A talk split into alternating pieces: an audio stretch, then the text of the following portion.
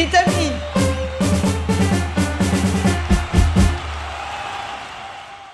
Herkese merhaba. Merhaba, Ben Volkan Ağır. ben Doruk Karaca. Vitamin Podcast'a hoş geldiniz. Vitamin bültenlerinde yer alan ve yer alamayan haberleri derinlemesine sizlerle birlikte konuşup yorumladığımız programa hoş geldiniz. Doruk'la birlikte bugün ilk olarak Kanada'da oynanan olimpiyat elemelerinden bahsederek başlayacağız. Aslında umutlandığımız bir süreç oldu diyebilirim. Şahsen biraz umutlanmıştım özellikle Yunanistan karşısında ilk iki periyottaki güzel oyunu görünce, farkı da görünce. Ama sonrasında gece sabaha karşı oynanan bir maç olduğu için şunu demekle beis görmüyorum. Sabah bir uyandım ki Yunanistan Türkiye'yi elemiş. 81-63 Yunanistan finale çıkan taraf oldu. Antetokounmpo'da yokken tabii ki diğer oyuncuları da e, önemli. Sulukas gibi e, isimler vardı yine de Yunanistan'da. E, bu tür oyuncular varken de yine de Türkiye'nin geçebileceğini bir ihtimal olimpiyata gidebileceğini düşünmüştük. Olmadı. Gerçekten genç olmaktan kaynaklı mı? Çeşitli karar alma anlarında hatalar mı yaşandı? Orhun Ene yetersiz mi? İşte bunların hepsi Doruk'la beraber birazdan değerlendireceğimiz konulardan olacak. Çünkü Orhun Ene'nin hani takıma bir abi değil de daha bir teknik e, açıdan e, geliştirecek bir koç olmadığı yönünde böyle hani takımın abisi değil de daha bir taktiği, tekniği iyi bilen biri lazım gibi bir eleştiri aldığını gördüm. Bu yüzden de Orhun Ene'nin olimpiyatlara taşıyamaması takımı e, eleştiri alacaktır da bir süre daha. Sen ne düşünüyorsun? Türkiye'nin ve Orhun Ene'nin genel performansıyla. Bir de hatırlatalım yani Orhun Ene'de bir sene olmadı takımın başına geçeli. Ufuk Sarıcan'ın Pınar Karşıyaka'da devam ettirdiği görev sırasında milli takımla bir anlaşmazlığı olmuştu. Geçtiğimiz Eylül-Ağustos'tu sanırım. Ve bir değişiklik yaşanmıştı. Belki bu da etkili olmuş olabilir diye düşündüm. Senin yorumların nasıl olacak? Ya öncelikle bu kesinlikle gençlikle ya da tecrübesizlikle açıklanabilecek bir durum değil. Yani aynısını çok benzerini Euro 2020'de Türkiye futbol milli takımıyla da yaşadık zaten. Çok benzer açıklamalar yapıldı sonrasında. İki tarafında çalıştırıcısı tarafından. Yani özellikle basketbolda çok daha mantıksız bunu söylemek. Tabii ki yeni bir jenerasyonla eski bir jenerasyonun birleşimi var burada görüyoruz. Ama yani karşınızdaki Yunanistan takımının eksiklerine baktığınızda sizin kadronuzda eğer NBA'den Cedi Osman, Furkan Korkmaz, Ersan İlyasova, hadi Ömer Faruk Yurtseven, hadi hatta gelecek sezon için Alperen Şengün gibi oyuncular varsa yani sizin herhangi bir şekilde bahan, bir bahanenin arkasına saklanmanız mümkün değil. Bir kere sırf bu da değil. Sertaç Şanlı sizin pivotunuz. Sertaç Şanlı bu sezon Avrupa'nın en iyi pivotlarından biriydi ve Sertaç şu an Barcelona'ya transfer oldu. Barcelona'da da Pau Gasol var aynı pozisyonda Evet. oynayan. Yani birbirlerini Evet, yedekleyecekler. Bu arada Sertaç ilk 5. Ya Sertaç Pau Gasol'ün önünde başlayacak. Tabii kesin. tabii orası muhakkak Evet, evet Pau yani. Gasol'ün yaşı Evet. var çünkü ama Evet. birbirlerini böyle yedekleyecekler. Yani Pau Evet. Gasol'e alternatif olmak hatta onu kesmek, onun yerine pozisyonda oynamak Avrupa basketbolunda bir profesyonel basketbolcunun gelebileceği en üst noktalardan biri. Tabii ki. Yani e, durum böyleyken tabii ki bir oyun kurucu eksiği var. Bunda bir sıkıntı yok. Bunu kabul ediyoruz. Ama Orhun Ene'nin kesinlikle çok yetersiz bir yönetim sergilediği ortada. Bunun da artık ben şüphe duyulabilecek bir durum olduğunu düşünmüyorum. Yani Yunanistan kadrosu gerçekten çok büyük eksi- eksiklerle geldi buraya ve Kostas Sulukas ve Nikolates dışında ellerine bakabildikleri kimse yoktu. Ya buna rağmen ben ikinci yarıdaki oyunun, ikinci yarıdaki farkın o ka- 54 sayı yedik galiba ikinci yarı yanlış hatırlamıyorsam. Yani korkunç ve kabul edilemez bir durum. Ya Bir kere şöyle bir şey var. Kanada milli takımı hazırlık maçı yapamadan gelmişti buraya. E, Nick Nurse yani koçları onları doğru düzgün çalıştıramamıştı ve bu yüzden Kanada çok istedikleri istediği seviyede değildi ama ne olursa olsun Türkiye Kanada'ya yenilse bu çok da düşünülmeyecek bir şey olmazdı. Çünkü oyuncu kalitesi çok daha iyi ve Kanada uzun zamandır böyle bir kadroyu birleştirmeyi bekliyordu zaten. E, öbür türlü Çekya'yı gerçekten söylendiği gibi fena iyi bir zamanda yakaladık. Çekya'yı da finalde karşımıza çıksa Çekya ve yenilsek yine daha kabul edilebilir bir durum olacaktı. Çünkü Çekya daha iyi bir takım şu anki Yunanistan'dan. Saha içine gerçekten parke içine baktığımızda Çekya Yunanistan'dan daha iyi bir takım ama Ve Patino- zaten Orhun Enek ya da Yunanistan'la evet. finali oynadı ve elemelerde kazandı. kazanan evet. taraf oldu ve olimpiyatlarda e, temsil edecek ülkesini. Sonuna kadar da hak edilmiş bir şey, bir başarı. Onlar için gerçekten hak edilmiş bir başarı. Ama Türkiye artık bu elemelerden de geçemiyorsa Kanada'nın bu durumda olup elendiği grup aşamasına yendiği Çekya ile finalde bile karşılaşamadı. Tarihin belki de gördüğü en kötü Yunanistan milli takımına karşı hiçbir şey yapamadı. Bir durumda eğer olimpiyat elemelerinde şu sonucu alıyorsa yani Türkiye'nin ne zaman bir daha olimpiyatlara ne zaman direkt ne zaman bir dahası da yok. Ne zaman olimpiyatlara gidebileceğini ben çok merak ediyorum. Yani ee, 2024'de inşallah diyoruz. Belki alttan gelen yeni jenerasyona ümitle sarılacağımız bir süreç olur. Alperen gibi, arada, Ömer Faruk gibi daha fazla zaman alır bu oyuncular büyük seviyelerde ve onların katkısıyla da 2024 daha kolay gerçekleşebilir. Abi şey de söyleyeyim sen hani 2024 Hı-hı. demişken U19 milli takımımız da şu an Dünya Kupası oynuyor, Dünya Şampiyonası. Amerika'ya çok farklı yenildik ilk maçta. Yani doğal birazcık tabii Amerika'nın gerçekten çok iyi bir kadrosu var. En iyi U19'ları, en iyi dördüncü U19'ları evet. onların da tabii. Ama e, ne olursa olsun çok iyiler. Ondan sonra Avustralya ve Mali'yi yendik. O yüzden gruptan çıktı Türkiye. Onun haberini vereyim dedim. Yani evet, fena ilerlemiyor da YouTube'dan takip edebileceğinizi evet. iletelim. Orada Amerika Türkiye maçına ben de şöyle bir yan gözle bakmıştım. Bu 19 turnuvasında takip ediyoruz orada. Geçmiş olsun Türkiye olimpiyat oyunlarına basketbol takımıyla katılamıyor. Takım sporlarında ne kadar çok katılımcı gönderebilirsek o kadar daha fazla sporcuyla temsil edilebildiğimizde Tokyo 2020'de hatırlatalım. Bu konuda e, paralimpik takımlardan sanırım bir çıkışı var ve tabii ki bildiğimiz üzere voleybol kadın milli takımı da olimpiyatlarda yer alacak. İkinci kez Yanlarımız. bu konuda en önemli başarıya imza atan takımlardan biri Türkiye adına ama bu konudan devam ediyoruz. Basketbolla devam edeceğiz. Zaten Kanada'daydık, Kuzey Amerika'daydık. NBA'de konferans finalleri oynandı ve Phoenix Phoenix Suns ile Milwaukee Bucks finalde karşılaşıyorlar. Phoenix Suns'ın da son oynanan maçtan galibiyetle ayrıldığını söyleyelim. Ve playoff'ta nasıl bir süreç bizi bekliyor? Playoff maçları öncesi finallerdeki durum neydi? Antetokounmpo herhangi bir maçında yer alabilecek mi serinin? Sakatlığı vardı en son. Onu bekliyoruz. Neler var NBA'de? Abi yani Antetokounmpo kafayı yemiş durumda. Antetokounmpo dün gece maça çıktı.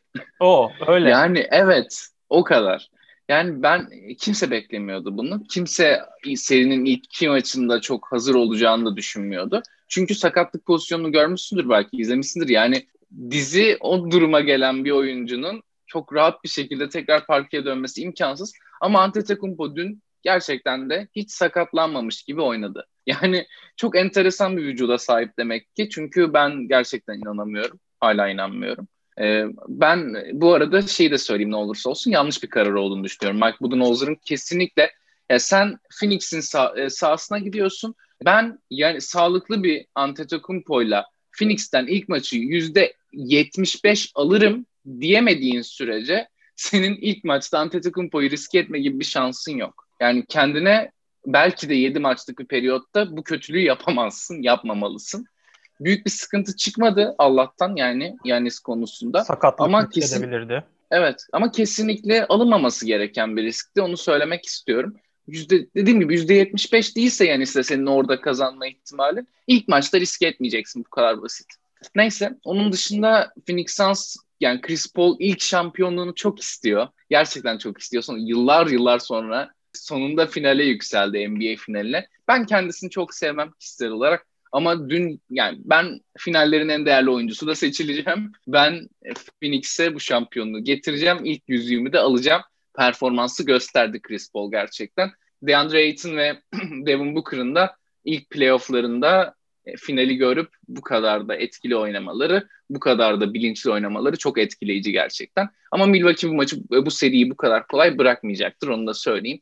Bu serinin böyle 4-0, 4-1 gibi yerlere gideceğini düşünmüyorum. 6 ya da 7 maç sürer ve kimin kazanacağı hala belli olmayan ortada bir seri bu. Tabii aynen. Yani tam teşekküllü bir Covid sezonunun son maçı olduğunu da söyleyelim. Hani bir Covid aynen. sezonu diyeceksek geçen sezonki yarısından itibaren e, mola verilmiş ve devam edilmiş bir sezondu. Şimdi ise tamamen bubble'da başlayan, bubble'da biten e, birçok sporcunun kuralları deldiği, podcastlerimizde sizlere aktardığımız ilginç hikayelerinin olduğu bir sezon tamamlamak üzereyiz. NBA'de James Harden'dan Kawhi Leonard'ına efendim tütsü yakıyordu değil mi en son? Kimdi o? Kawhi Leonard. Kyrie Evet evet. Yani inanılmaz e, bir başlangıçtı ama tütsü falan hiçbir işe yaramamış gibi gözüküyor Brooklyn'de ise. Herhalde başka türlü e, Güney Amerika ayinleri gerekiyor önümüzdeki sezon bu takımın. O üç yıldızın bir arada olduğu takımdan şampiyon çıkması için gibi gözüküyor. Ama NBA'yi bırakıyoruz ve Tokyo'ya geçiyoruz. Tokyo'da çünkü nereden baksanız 12 13 gün mü 16 gün kaldı bugünden hesaplarsak 7 Temmuz bugün 23 Temmuz'da başlayacak oyunlar. Son gelişmelerle biz de bültenimizde artık daha yukarılarda ve daha geniş olarak sizlere aktarmaya çalışıyoruz Tokyo'da olanları. En ilginç, e, dikkat çeken haberlerden biri kısıtlamaların gazetecilere yansımış olması ve gazetecilerin Japonya'daki yerel halkla röportaj yapmasının yasaklanması. Ama tabii ki bunu başka bir şekilde söylüyor e, kısıtlamalar ve hükümet Tokyo valisi vesaire halktan röportaj teklifini kabul edip yabancı bir gazeteciye röportaj veren olursa herhalde bir cezası olacak bunun. Bu konuda yaptırımlar uygulanacağını e, söyledi. Ama A, Gazeteciler Birliği, Uluslararası Gazeteciler Birliği de Tokyo'da yapılacak e, organizasyon sırasındaki bu yasağın hani teması azaltalım, halkla görüşmenize gerek yok gibi gibi böyle bir niyetle olduğunu e, söyleseler de bu özel durumun gazetecilerin ifade özgürlüğünü, haber yapma özgürlüğünü ve halkın da haber alma özgürlüğünü engellediği yönde eleştirileri oldu. Bir yandan teması azaltırken de bu tür bir kural koyması New York Times, Washington Post, Associated Press ve USA Today gibi önemli kuruluşların karşı çıktığı bir karar oldu. Bu olay basın özgürlüğünü engellemeye vardı diye bir açıklamaları da var. Japonya'daki bir gazetecinin de aynen dediği gibi yani halkla gazetecilerin temasını ve aslında halkın ne hissettiğini, ne yaşadığını dünyaya anlatmama üzerine bir çaba bu. Dertleri medya ile falan değil diyor. ve son ankette göre de son anketlere göre de yine halkın %86'sı oyunların yapılmasına çok da razı değil. Ama herkesin önlemlerini alarak hareket etmesini öneriyoruz diye de Dünya Sağlık Örgütü çok naif bir açıklamasını yaptı. Bu Tokyo'daki gelişmeler bir yandan oraya erkenden giden Rwanda takımının e, birçoğunun COVID-19 testinin pozitif çıkması enteresan bir olay olarak ve şu anda Tok Japonya'da olduklarını söyleyelim. Avustralya ve Yeni Zelanda takımları da gitmişti Japonya'ya. Burada sporcuların bazıları hazırlıklarını devam ettirirken bu tür olaylarda yaşanıyor. Bir ilginç karar Samoa hükümetinden en sevdiğim e, ülkelerden bir tanesi olmakla birlikte virüsün ülkeye taşınmasını engellemek için olimpiyatlarda sadece yabancı ülkelerde yaşayan Samoalı sporcuların Japonya'ya gitmesine izin vermiş Samoa Olimpiyat Komitesi. Samoa'da yaşayan Samoalı bir e, olimpik sporcunun olimpiyatlara katılması mümkün olmayacak galiba bu şekilde. Yine de ben bir şey bulacaklarını düşünüyorum bu konuda. Çözüm üretebileceklerini düşünüyorum. Ayrıca Roger Federer ve Novak Djokovic'in de Tokyo'daki tenis müsabakalarında yer alacağını açıklayalım. Nadal katılmayacağını söylemişti. Williams da katılmayacağını söylemişti kadınlarda. Ee, o da yaklaşıyor. Wimbledon'da oynanıyor hafta sonu final mücadelesini takip edebileceğinizi hatırlatalım. Oyunlar öncesi ama Tokyo'ya gelenler arasında da yapılan testler arasında 500 katılımcının şu ana vardığını biliyoruz. Covid-19 vakasına rastlanılmadığına dair bir de açıklama yapıldı. Bambaşka bir konuda yüzmede şöyle bir hikaye var olimpiyatlarda.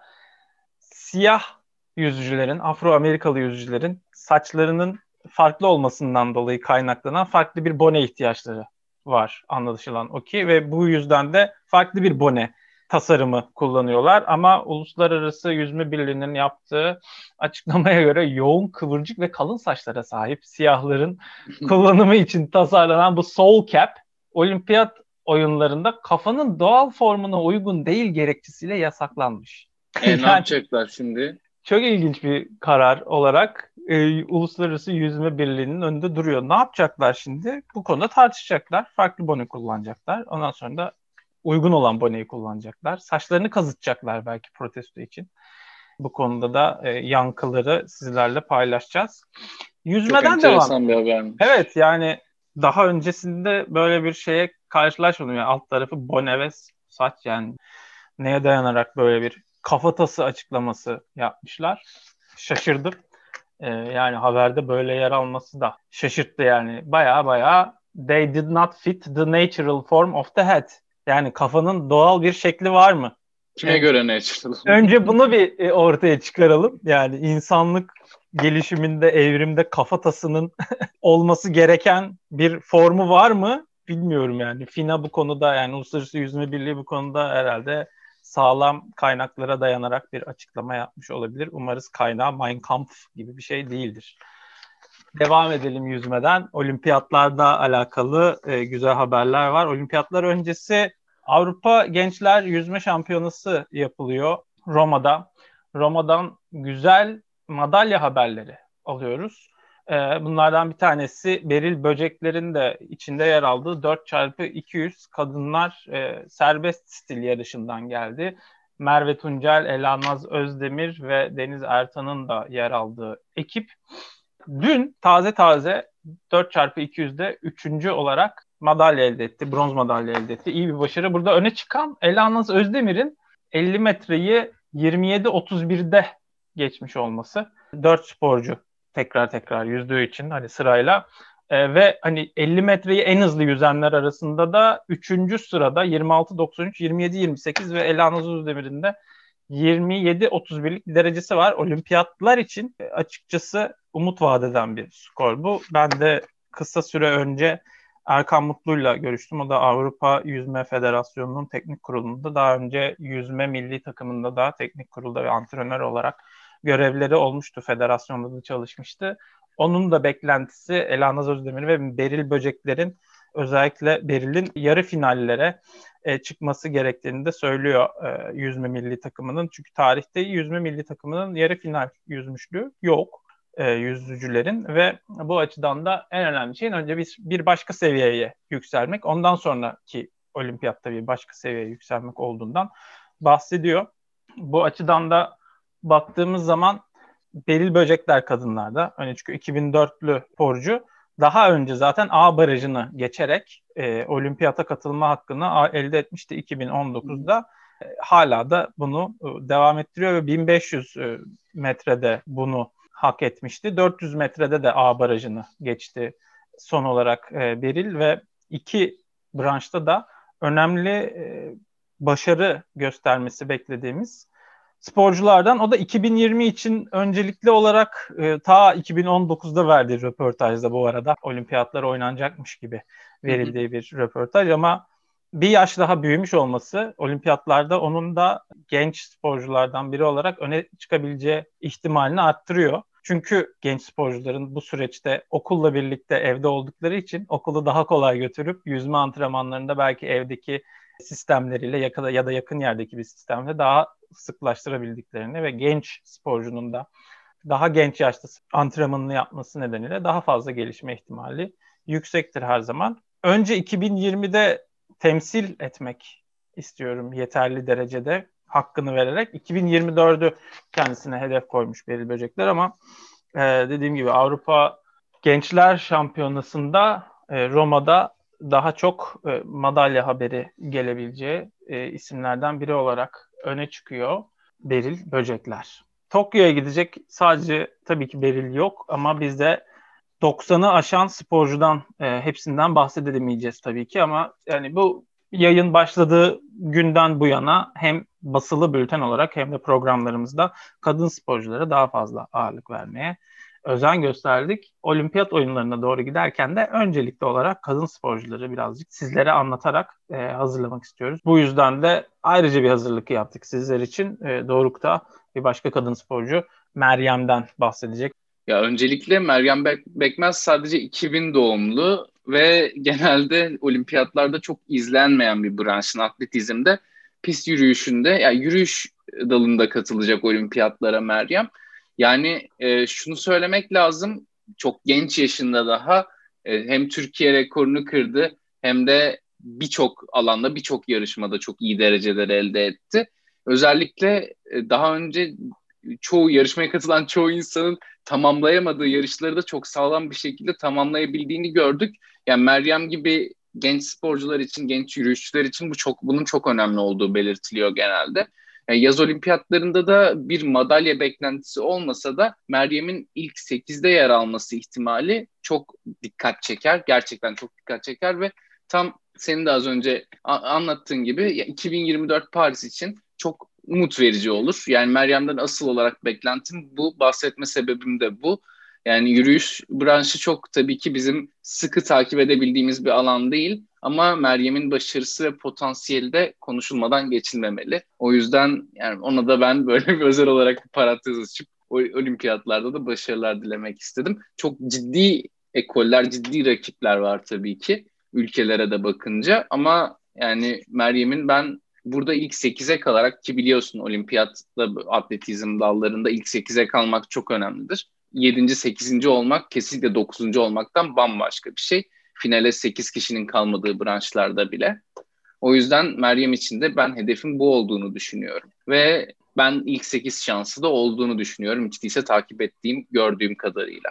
Önümüzdeki haftalarda Tokyo 2020 olimpiyat oyunlarına katılacak çok daha fazla sporcudan bahsedeceğimiz programlarımız olacak ama bu başarılı sporculara son dönemde aldığımız tenisten aldığımız güzel başarı haberleriyle de devam etmek istiyoruz. Altuğ Çelik Bilek tek erkekler finalinde Portekiz'deki ATP Challenger turnuvası Porto Open'da Fransız rakibini yenerek şampiyon oldu ve bu kupayı alan üçüncü Türk sporcu oldu. Cem İlker ve İl, Marcel İlhan'dan sonra kazanan bir sporcu olması da e, bu alanda tenise dair, teniste başarı elde etmeye dair, bunu sürekli kılmaya dair güzel bir e, umut veriyor. İlginç yanlarından biri Altuğ Çelikbey'in maç boyunca e, yanında bir Kobe Bryant forması taşımış. O benim ilk idolüm. Sporda en sevdiğim kişi. Çalışma etiğini her zaman hayatıma katmaya çalıştığım ve çocukluğumdan başlayıp sonuna kadar kariyerini takip ettiğim müthiş bir insandı. Mamba mentality'yi özümsetim demiş e, özetle. Tebrik ediyoruz Altu. Ayrıca Polonya'da da tek kadınlarda İpek Öz finale kadar çıkmıştı. Ancak finalde Fransız Klopake'ye yenilerek ikinci oldu. Bu da her ne kadar ikinci olmuşsa da İpek finale kadar çıkmak başarıdır ve tebrik edilmesi gereken bir durumdur diyerek sizlere aktarmak istedik. Bu güzel haberlerin sonunda küçük de bir Euro 2020 e, sohbeti edelim. Çünkü haftaya artık kupa kazanmış bir takımdan bahsedeceğiz. Yarı finalin e, ilk ayağı oynandı. İtalya-İspanya arasındaki mücadeleyi Inzaghi'nin attığı golle İtal Levent Özçelik'e sevgilerimizi gönderiyoruz. Dil sürçmesidir ama insan bir yerde de bir maç içinde beş kere hata yapıyorsa ki böylesine büyük bir e, maçta mikrofonlara, spikerliğe tekrar bir kariyerine gözden e, geçirmesi gerektiğini ben düşünüyorum belki de veda etmelidir bilemiyoruz. Ama aldığı eleştiriler hani sadece bir sosyal medya linci tek bir hatadan falan kaynaklı olmadığını söyleyelim. Biraz bodoslama girdim. İtalya'nın Inzaghi ile attığı golle kazanmış olması ve Levent Özçelik'in e, dilinin sürçerek golü atan Chiesa'yı Inzaghi diye sunması konusundaki yorumlara. Ama dediğim gibi yani sene boyu 10 tane maç anlatıp hem 30 yıllık e, spikerliğim var benim. En büyük finali ben oyna e, tabii ki sunacağım özgüveniyle ki hak edilmiş bir özgüvendir bu. Mikrofon başına geçiliyorsa daha az hata beklemek de izleyicinin hakkıdır. Çünkü biz 30 yıldır aynı insandan maçı daha güzel şekillerde de dinledik. Ama artık belli bir zaman sonra dil sürçmesi dışında ekranda görüneni de yanlış aktarmak gibi bir duruma varınca bu durum eleştirilerin olması da haklı. E, bu olaya böyle yaklaşmak gerektiğini düşünüyorum. Birçok genç spiker arkadaşımız var. Gençler hata yaptığında biz zaten artık Twitter'da onlarla beraber kendileriyle dalga geçiyoruz yani eğleniyoruz. Ama 30 yıllık e, bir kariyerleri olmadıkları için bunu daha güzel yapabiliyoruz ve zamanla da e, geliştiklerini görüyoruz. Hem spiker arkadaşlarımız var hem de zaten uzaktan takip edebiliyoruz Twitter sayesinde vesaire. Bu sebeple e, Levent Özçelik konusuna da değinmişken ilk finalist İtalya oldu penaltılar sonrasında. İtalya'yı finalde görüşürüz diyerek zaten Roberto Mancini daha turnuvanın başında finale taşıyacağının mesajını vermişti. İspanya karşısında biraz zorlandı ama nihayetinde penaltılarla ki şöyle bir şey vardır. İtalya dediğin zaman penaltılarda Euro 2000 Euro işte Dünya Kupası. Orada da uzatmalar olmuştu galiba ama bir penaltı bir şey daha olmuştu. Bir sürü bir sürü penaltılarda kaybetme hikayesi de vardır. Baggio hikayesi var. Aynen öyle. Bu sefer kazanmış bir İtalya ile karşı karşıyayız penaltılar sonunda.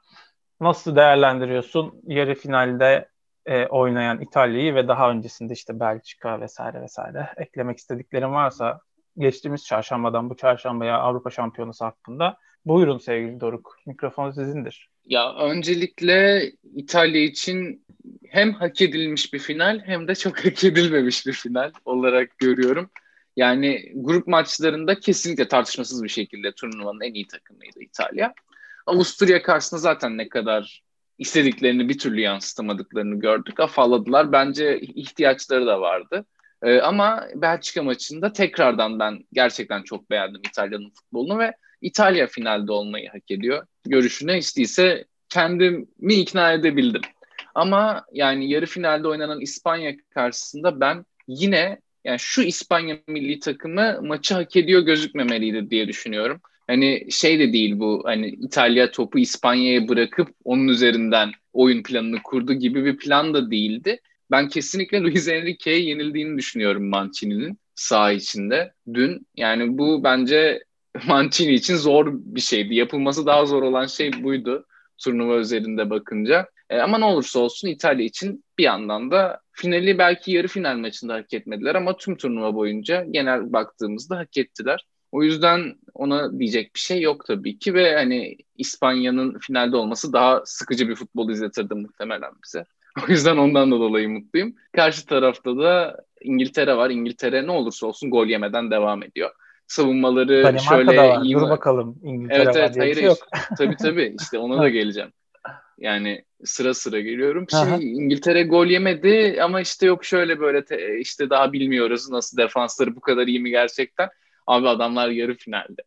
Ve gol yarı yemediler. Finalde hala, yarı mi? finalde hala gol yemediler. Evet yemediler.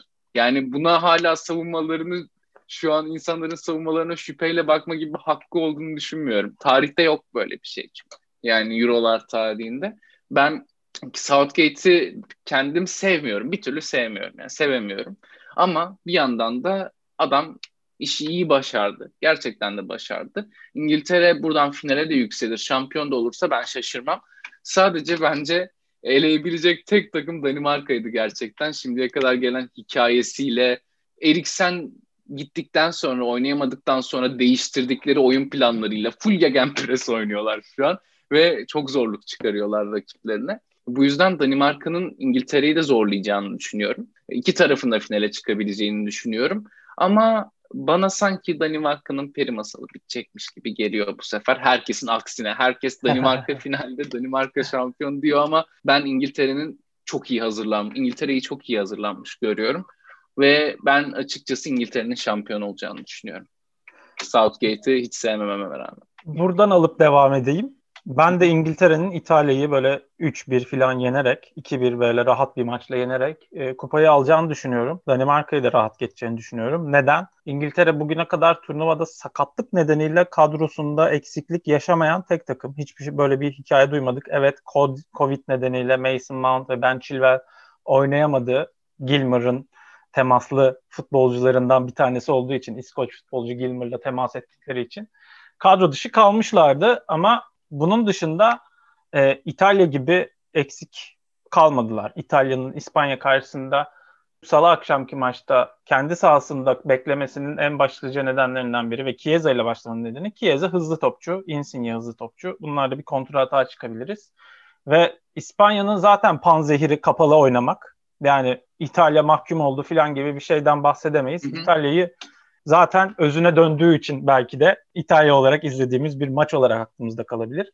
İkincisi Florenzi yok, Spinazzola da yok ki Aşil tendonundan e, ameliyat oldu Spinazzola da. Günlük dozda Euro 2020 haberlerini vermeye devam ediyoruz sizlere. Oradan takip edebilirsiniz.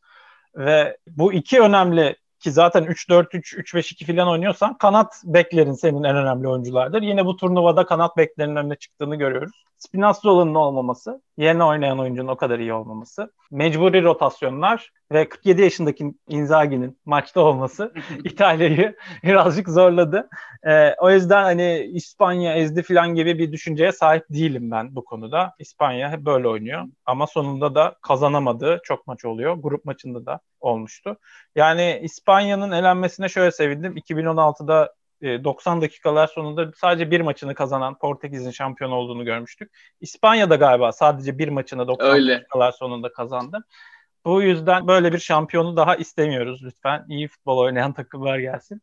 İngiltere Danimarka karşısında bence avantajlı. Dediğim gibi İtalya karşısında daha da avantajlı olacak. Hem hiç sakatlık problemi yaşamamış olmaları hem maçın Wembley'de olması onlara ayrı bir motivasyon da katacaktır e, maçın Wembley'de olması, İtalya'nın İngiltere'ye seyirci gönderemeye olması çünkü iki ülke arasında seyahat ederseniz 10 günlük bir karantina süresi var İngiliz İngilizlerin koyduğu. O yüzden de İtalyan taraftarların muhtemelen e, İngiltere'de yaşayanların gidebileceği veya İngiltere'yi pek sevmeyenlerin İtalya'yı desteklemek için tribünde olacağı bir maç izleyebiliriz. Ama İngiltere kazanırsa şaşırmam. İtalya kazanırsa daha çok ben de futbol turnuvalarında daha önceki turnuvalarda da İtalya'yı desteklemiş biri olarak küçük bir üzüntü yaşarım ama İngiltere o kupayı kazandıktan sonra yeleğini giyerse Gareth Southgate benim için çok daha tatlı olur. Dünya Kupası'nda